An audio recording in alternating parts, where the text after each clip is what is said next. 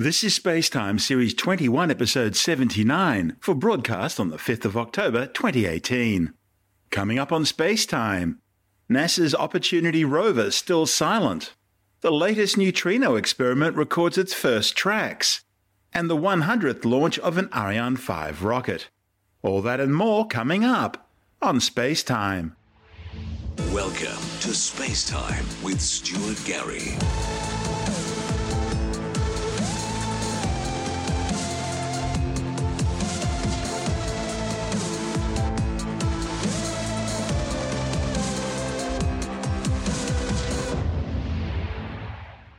Scientists are increasing the frequency of commands being sent to the still silent Mars Opportunity rover on the surface of the red planet. Opportunity went silent on June 10th as a global dust storm took hold, covering the Martian surface and blocking out the sunlight needed to recharge the golf cart sized rover's solar panels. Mission managers at NASA's Jet Propulsion Laboratory in Pasadena, California, have increased the frequency of commands it's beaming to the six wheeled rover by way of NASA's Deep Space Communications Network dishes from three times per week to multiple times every day. It's thought the rovers experienced a low power fault and perhaps also a mission clock fault and possibly an up lost timer fault, all of which should be self corrected once the rover's batteries have recharged. But all that depends on the global Martian dust storm, which is continuing to decay with atmospheric opacity or tau now below 1.3 at Opportunity's location. Passive listening for opportunity has also continued over a broader range of times, performed by JPL's Radio Science Group, which records radio signals emanating from Mars using a very sensitive broadband receiver. And they've also started broadcasting what they call sweep and beeps, to address a possible issue which could have developed under some conditions with the mission clock fault. Opportunity was launched from the Cape Canaveral Air Force Station in Florida three weeks after its twin rover Spirit on July 7, 2003, landing on the Meridiani Planum near the Martian equator on January 25, 2004. Spirit had touched down three weeks earlier in Gusev crater on the other side of the red planet. Both rovers were only designed to operate for 90 days in the harsh freeze dried Martian deserts, but much to everyone's amazement, continued operating for years. Spirit remained operational for 2,269 days until finally getting bogged in a sand dune with its solar panels pointing away from the sun. It sent its final message to Earth on the 22nd of March 2010, more than six years after landing. Opportunity continued operating even longer, having now covered well in excess of 5,300 days on the Martian surface, examining rocks and minerals, and travelling more than 45 kilometres from its landing site to its current location in Perseverance Valley, a pass leading off the rim of Endeavour Crater. Glen Nagle from NASA's Deep Space Communications Complex in Canberra says efforts to re establish contact with the rover are continuing. Oh, yes, we are. Uh, in fact, actually, at the moment, it's a daily ritual for us to communicate with Opportunity. Uh, usually, sort of hour long passes, uplinking some commands to see if the spacecraft is awake and to maybe return a sort of a hi, I'm here beep but uh, at this stage, we just continue to listen and we'll wait for NASA to make any announcements if they if we uh, happen to lock into any signal. There's been a few false positives so far for, for opportunity. It's gotten a few people overexcited on Twitter, but when it when it actually happens, I'm sure NASA will be the first to let you know. The band will be out. Oh, absolutely. Uh, look, from a personal point of view, you know, if we do not hear from opportunity again, it's been an incredible 90 day mission that's lasted 14 and a half years. That's the CSIRO's Glen Nagle from NASA's Deep Space Communications Complex at Tidbinbilla near Canberra. And this is Space Time. I'm Stuart Gary.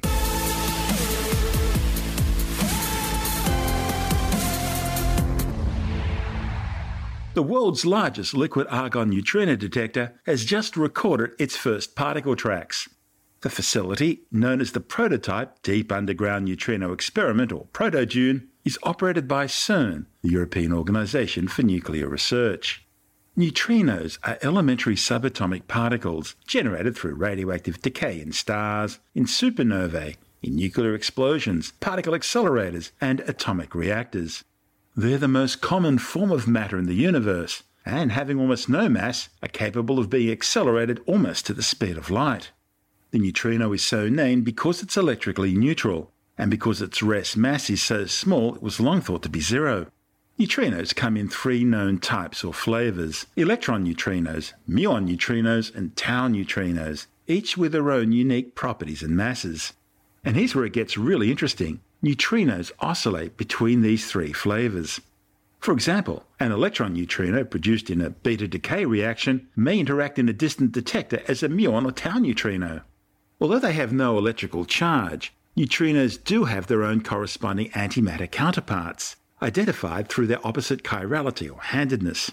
And neutrinos interact with other matter only through gravity and the weak nuclear force. In fact, they're so weakly interactive, right now there are several trillion passing through you and you don't even notice it.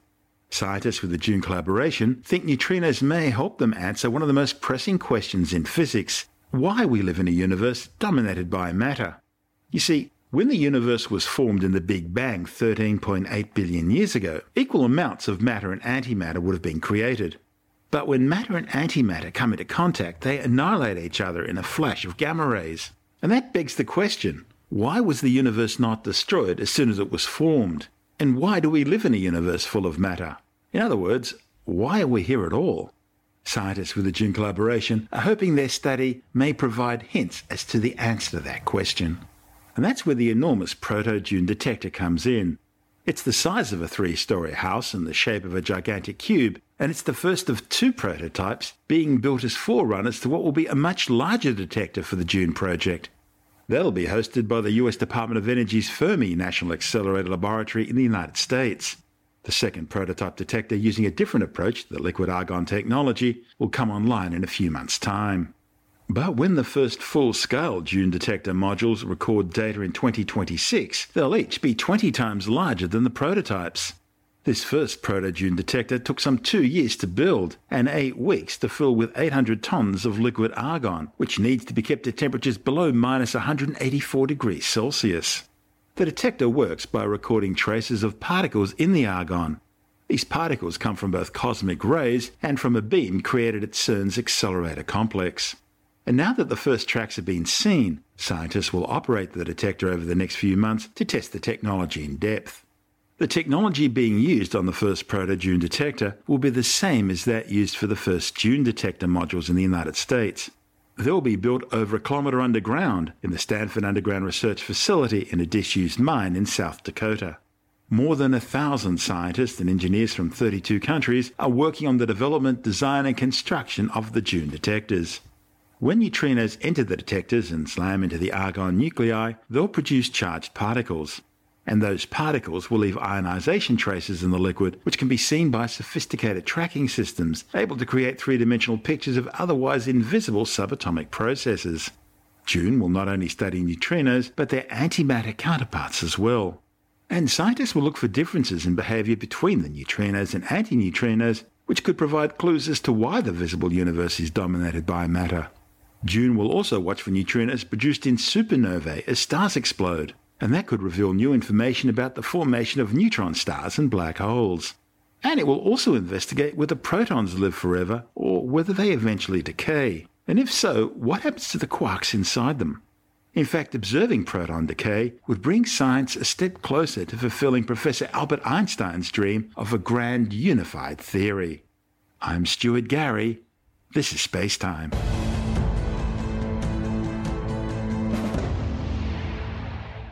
The Ariane 5 rocket has successfully carried out its 100th launch. Arianespace Flight VA243 blasted off from the European Space Agency's Kourou spaceport in French Guiana, carrying two telecommunications satellites into geostationary transfer orbits. À tous attention pour le décompte final. 10, 9, 8, 7, 6, 5, 4, 3, 2, 1, top. Allumage Vulcain.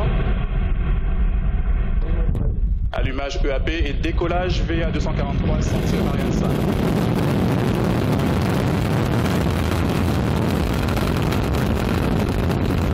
Paramètres à bord sont nominaux. La propulsion est nominale. Well, there you have it. What an incredible sight. Ariane 5, the 100th launch today. There she is, blazing a trail across the night skies here le pilotage est at the Space Center. I have to tell you that it's really remarkable seeing that with your own eyes and hearing it. You can actually feel the vibration. Coming up on separation of the boosters, we've been very lucky to have such beautiful clear skies tonight. Séparation des deux EAP. And we have confirmation there of the separation of the two boosters. So we are shedding weight. They burnt their propellant. We don't need them anymore. Two dots going to the right and left, and the dot in the middle is actually the Vulcan engine. It's the engine of the mainstay. The launcher is flying away from us. La propulsion de The front of the vehicle is what we call the fairing. The pointy bit at the front, our satellites are in there. It's protecting them from the rigors of the launch. We are now 100 kilometers above the Earth and there's no longer any friction because the air is too thin for that to cause us any problems. This is the scheduled moment for separation. The 6,441 kilogram Horizon 3E satellite was released 28 minutes after launch. Owned and operated by Intelsat and Japan's Sky Perfect JSAT, Horizons 3E will provide coverage for aeronautical and maritime mobility, fixed and wireless operators, as well as government customers over the Asia Pacific and Pacific Ocean regions. Built by Boeing using Intelsat's Epic NG design, Horizons 3E is the first satellite in Intelsat's Epic NG spacecraft series to feature entire Ku band spot beams, utilizing multi port amplifiers that optimize power across the spacecraft.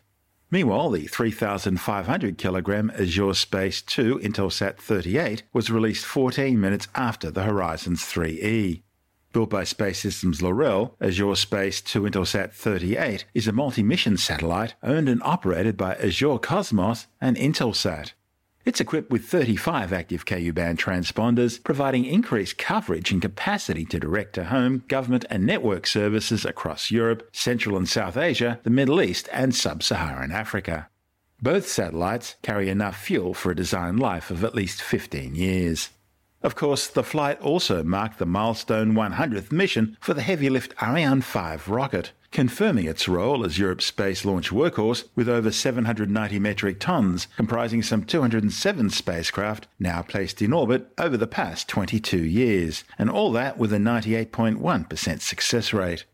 The flight also marked the 300th mission for Arianespace, which, as well as the Ariane 5, also included in its manifest the Ariane 4, which carried out some 116 launches before its retirement, as well as the Vega and contract launches using Russian Soyuz rockets from Kourou.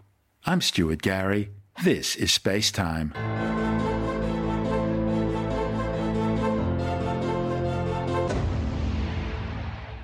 And time now to turn our eyes to the night skies and check out the celestial sphere for October on Skywatch.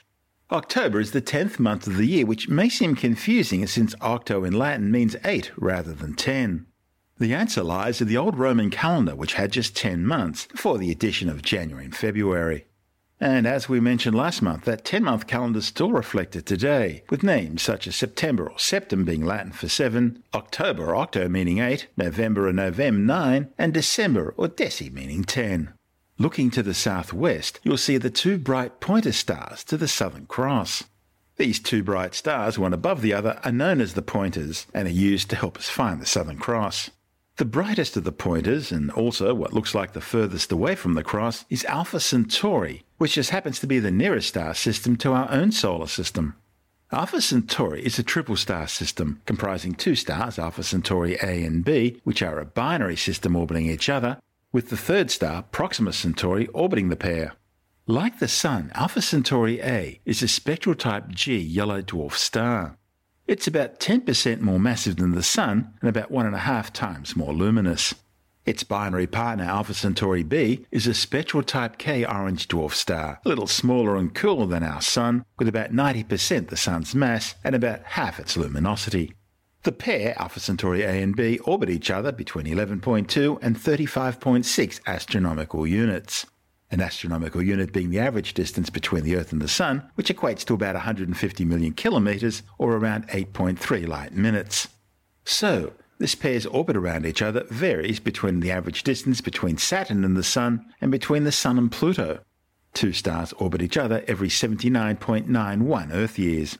The pair are located an average of 4.37 light years from the Sun. Although it sounds like a measure of time, a light year is actually a measure of distance. It equates to a distance of about 10 trillion kilometres, the distance a photon can travel in a year at the speed of light, which is about 300,000 kilometres per second in a vacuum, and the ultimate speed limit of the universe. The third star in the Alpha Centauri system is the spectral type M red dwarf star Proxima Centauri. Proxima Centauri is just 4.25 light years away, making it the nearest star to Earth other than the Sun. It's loosely gravitationally bound to Alpha Centauri A and B, orbiting the pair at an average distance of about 13,000 astronomical units, or 0.21 light years. That's about 430 times the size of Neptune's orbit around the Sun. In 2016, astronomers confirmed the existence of an Earth sized terrestrial planet orbiting within the habitable zone around Proxima Centauri, making it the nearest known extrasolar or exoplanet to Earth. The planet known as Proxima b takes just 11 Earth days to complete one orbit around its host star. That's far closer than Mercury's 88 Earth day orbit around the Sun. The second and slightly fainter of the two pointer stars is Beta Centauri, and while Alpha Centauri is the third brightest star in the night sky, outshone only by Sirius and Canopus, Beta Centauri is only about 10th brightest. Looking towards the southeast, you'll see the bright blue-white star Alpha Eridani or Achernar, which represents the southern tip of Eridanus, one of the largest and longest constellations in the sky. Achernar is located some 139 light years away. It's a binary star system comprising two stars, Alpha Eridani A and Alpha Eridani B. Alpha Eridani is a young hot spectral type B blue star, about 6.7 times the mass of the Sun, with a stunning 3,150 times the Sun's luminosity. The companion star, Alpha Eridani b, appears to be a spectral type A white star, about twice the mass of the Sun. The two stars orbit each other every 14 to 15 Earth years at an average distance of 12.3 astronomical units. Because of its high rotation rate of over 16 kilometers per second, Alpha Eridani A is one of the least spherical stars in the Milky Way, spinning so rapidly it has the shape of an oblate spheroid, with an equatorial diameter some 56% greater than its polar diameter. The distorted shape means the star displays significant latitudinal temperature, with its polar temperature being above 20,000 Kelvin, while its equatorial temperature is around 10,000 Kelvin, because it's much further away from the stellar core. The high polar temperatures are generating a fast polar wind, which ejects matter from the star, creating a polar envelope of hot plasma and gas. Located between the south celestial pole and Achernar are two faint fuzzy looking clouds. Now, in reality, these aren't clouds, but two satellite dwarf galaxies which orbit the Milky Way, known as the Large and Small Magellanic Clouds. They're named after Ferdinand Magellan, who became the first European to officially record them during his expedition to circumnavigate the Earth between 1519 and 1522. The bigger and nearer of the pair is the Large Magellanic Cloud, which is located about 160 light years away and is easy to spot about halfway between Achernar and the horizon. It's about 14,000 light years across. That's twice the size of the Small Magellanic Cloud, which is located some 200,000 light years from the Milky Way. By comparison, the Milky Way itself is much larger, about 100,000 light years across. These two dwarf galaxies are separated by about 75,000 light years. They were considered the closest galaxies to the Milky Way until the 1994 discovery of the Sagittarius Dwarf Elliptical Galaxy, and then the 2003 confirmation that the Canis Major dwarf galaxy is actually our nearest galactic neighbour. The total mass of the Magellanic Clouds is uncertain. Only a fraction of their gas seems to have coalesced into stars, and they both probably have really large dark matter halos. One recent estimate of the total mass of the Large Magellanic Cloud places it at about a tenth that of the Milky Way. The Magellanic Clouds have both been greatly distorted by gravitational tidal interactions as they're gradually being torn apart and distorted by the Milky Way. These huge tidal forces have turned both Magellanic Clouds into irregular disrupted barred spiral galaxies. The Large Magellanic Cloud does retain a very clear spiral structure in radio telescope images of neutral hydrogen gas. And tidal gravitational streams of neutral hydrogen gas and isolated stars connect both dwarf galaxies to each other and to the Milky Way, a clear example of galactic cannibalism at work. If you check out just above the small Magellanic Cloud through a backyard telescope or a good pair of binoculars, you'll see a small blurry dot. That's the 47 Tucanae globular cluster, a tightly packed ball of stars some 16,000 light years away that were all originally formed at the same time through the gravitational collapse of the same molecular gas and dust cloud. Looking west this time of year, you'll see the bright reddish orange supergiant Antares in the heart of the constellation Scorpius the Scorpion. And above it, you'll see a bunch of stars stretched out and shaped like a reverse question mark. Well, that's the tail of the Scorpion. And just above and to the north of that is the constellation Sagittarius, the Archer. Sagittarius points to the heart of our own Milky Way galaxy. It shows the way to Sagittarius A star, the supermassive black hole at the center of the Milky Way, some 27,000 light years away. This monster black hole has some 4.3 million times the mass of the Sun. Looking to the north northwest is the constellation Lyra the Harp, and its brightest star, Vega, the fifth brightest star in the night sky and one of the closest, at just 25 light years away. Vega is a spectral type A white star, more than twice the size and some 40 times the mass of the Sun. Just to the right of Lyra, and almost directly north just above the horizon, is the constellation of Cygnus the Swan, and its brightest star, Deneb, one of the most luminous stars in the sky. Deneb is a massive spectral type A blue-white supergiant. It has some 19 times the mass and more than 100 times the diameter of our Sun. In fact, this star is somewhere between 55,000 and 196,000 times as luminous as the Sun. The big range in the estimate of luminosity is caused by the difficulty in determining Deneb's exact distance from us. Science's best estimates place it at around 2,600 light years, give or take 212 light years. High in the northern sky is the constellation of Aquila the Eagle and its brightest star Altair.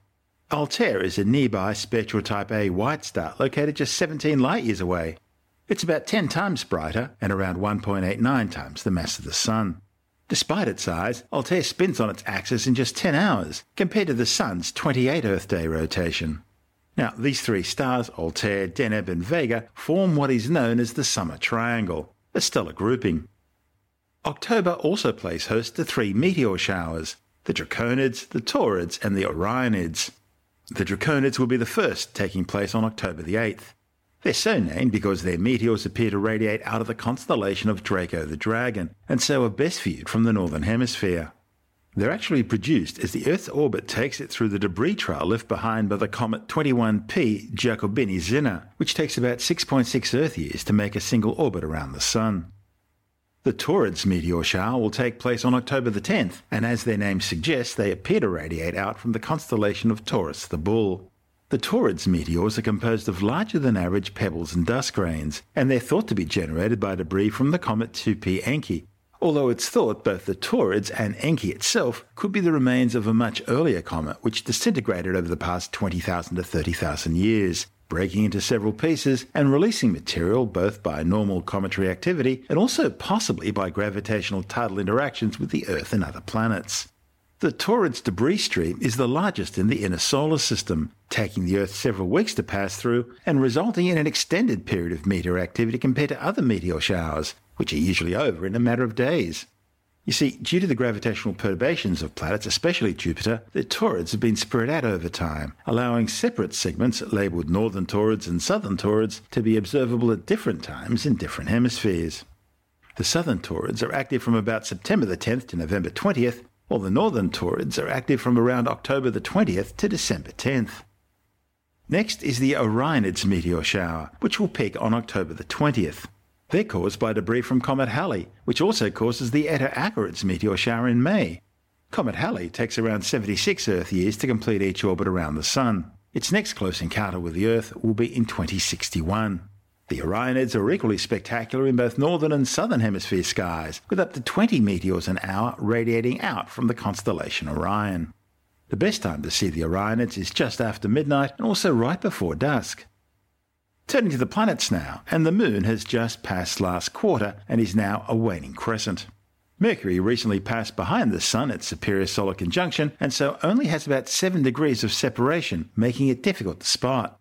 Not so hard to see is the spectacular evening star Venus, although, of course, it's really a planet, not a star.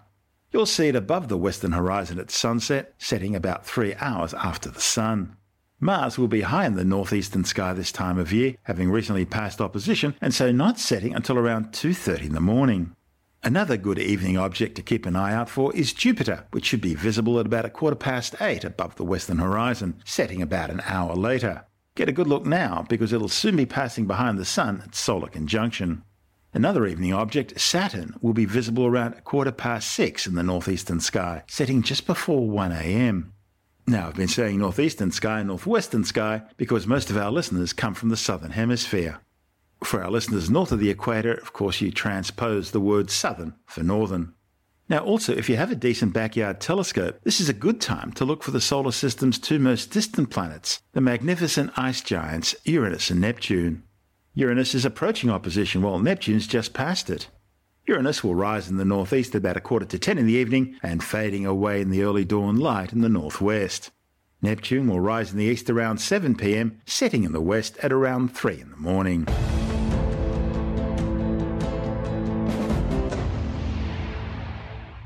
And time now for another brief look at some of the other stories making news in science this week with the Science Report. Scientists have started working on a new class of antibiotics which they hope will combat the problem of deadly multi drug resistant bacteria. This rapid spread of multi drug resistant bacteria has become a global health emergency. And in the absence of new drugs, it's widely feared that common infections will soon become untreatable. But in a world first, scientists at Griffith University are working on a new kind of antibiotic which could eventually limit multi drug resistance by targeting and disrupting key elements in bacterial cells. Known as self derived structure disrupting peptides, they work by destroying the structure of a central protein to disable its function. See, most antibiotics stop key functions in bacteria by binding to the surface of key protein, preventing their normal function. Instead of binding to the surface of the protein, this new antibiotic peptide disrupts the structure of the protein, which stops it functioning. Researchers say the same technique could theoretically target cancer causing proteins and viral proteins, providing a unique way to approach drug resistance in cancer patients. Solar panels are great, free energy from the sun, but they're let down by not being able to store energy from sunny weather for use on a rainy day. And of course, there's that night problem as well. Now, scientists have developed a solar flow battery that can both soak up the sunlight and store it as chemical energy for later use, without the need of connecting the device to the grid or a separate battery. A report in the journal Chem says the new solar battery will have three different modes. Firstly, of course, it can convert sunlight directly into electricity. Secondly, it can charge like a typical battery. Or thirdly, it can soak up the sun's rays and store them as chemical energy to be used later when night falls or clouds appear overhead. A new study has revealed that bombing raids during World War II not only caused devastation on the ground, but also sent shockwaves through Earth's atmosphere into space. The new findings, reported in the journal Annals of Geophysics, reveals the shockwaves produced by huge bombs dropped by the Allied forces on Nazi Germany were big enough to weaken the ionosphere a thousand kilometres above the UK. The researchers used daily records collected between 1943 and 45 and found the electron concentration in the upper atmosphere significantly decreased due to the shock waves. A new study warns that men and women who work in industries dominated by the opposite sex tend to have higher rates of divorce. The findings, reported in the journal Biology Letters, are based on a study of marriages in Denmark. Researchers found that people are at higher risk of divorce when they have more potential mates in the workplace. But this is especially true, it seems, for men, and in particular, men with higher education. Interestingly, those working in the hotel and restaurant sectors generally had the highest divorce rates, while the farming, pharmaceutical, and library sectors had the lowest rates of divorce. You're listening to Space Time. I'm Stuart Gary, and that's the show for now. You can subscribe and download Space Time as a free twice weekly podcast through Apple Podcast iTunes, Stitcher, Bitesz.com, Pocket Casts, SoundCloud, YouTube, Audio Boom, from spacetimewithstuartgary.com, or from your favorite podcast download provider. Spacetime's also broadcast coast to coast across the United States on Science 360 Radio by the National Science Foundation in Washington, D.C., and available around the world on TuneIn Radio. If you want more space time, check out our blog where you'll find all the stuff we couldn't fit in the show, as well as loads of images, news stories, videos, and things on the web I find interesting or amusing. Just go to spacetimewithstuartgary.tumblr.com. That's all one word and in lowercase, and that's Tumblr without the E. You can also follow us on Twitter through at Stuart Gary. At Spacetime with Stuart Gary on Instagram and on Facebook, just go to www.facebook.com slash spacetime with Stuart Gary. Spacetime is brought to you in collaboration with Australian Sky and Telescope magazine, your window on the universe. You've been listening to Spacetime with Stuart Gary. This has been another quality podcast production from Bitesz.com.